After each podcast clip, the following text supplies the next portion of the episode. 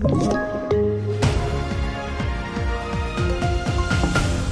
Först i TV4-nyheterna om att det återigen var en orolig natt på Rosengård i Malmö med stenkastning och bränder på flera håll och åtta personer omhändertogs av polisen som gick till hård motoffensiv med tårgas.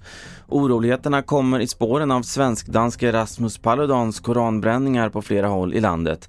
Även i Norrköping blev det våldsamt upplopp igår där Mikael Backman är polisens kommenderingschef. Jag tycker det är en fruktansvärd situation och eh, fullständigt oacceptabel för allmänheten, för svensk polis och för samhället i stort. Det här är en svår uppgift och ett stort problem som svensk polis framförallt just nu på det korta perspektivet måste hantera. Vidare till Stockholmstrakten där två skottlossningar skedde i natt. En 18-årig man skottskadades i bröstet i söderförorten Skarpnäck.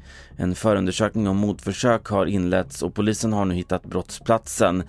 Knappt tre timmar senare vid halv tre i natt kom nytt larm den här gången från Viksjö i Järfälla. Där påträffades en skottskadad man som fördes till sjukhus. Ännu är ingen gripen för någon av dåden. Fler nyheter på tv4.se. Jag heter Carl-Oskar Alsen.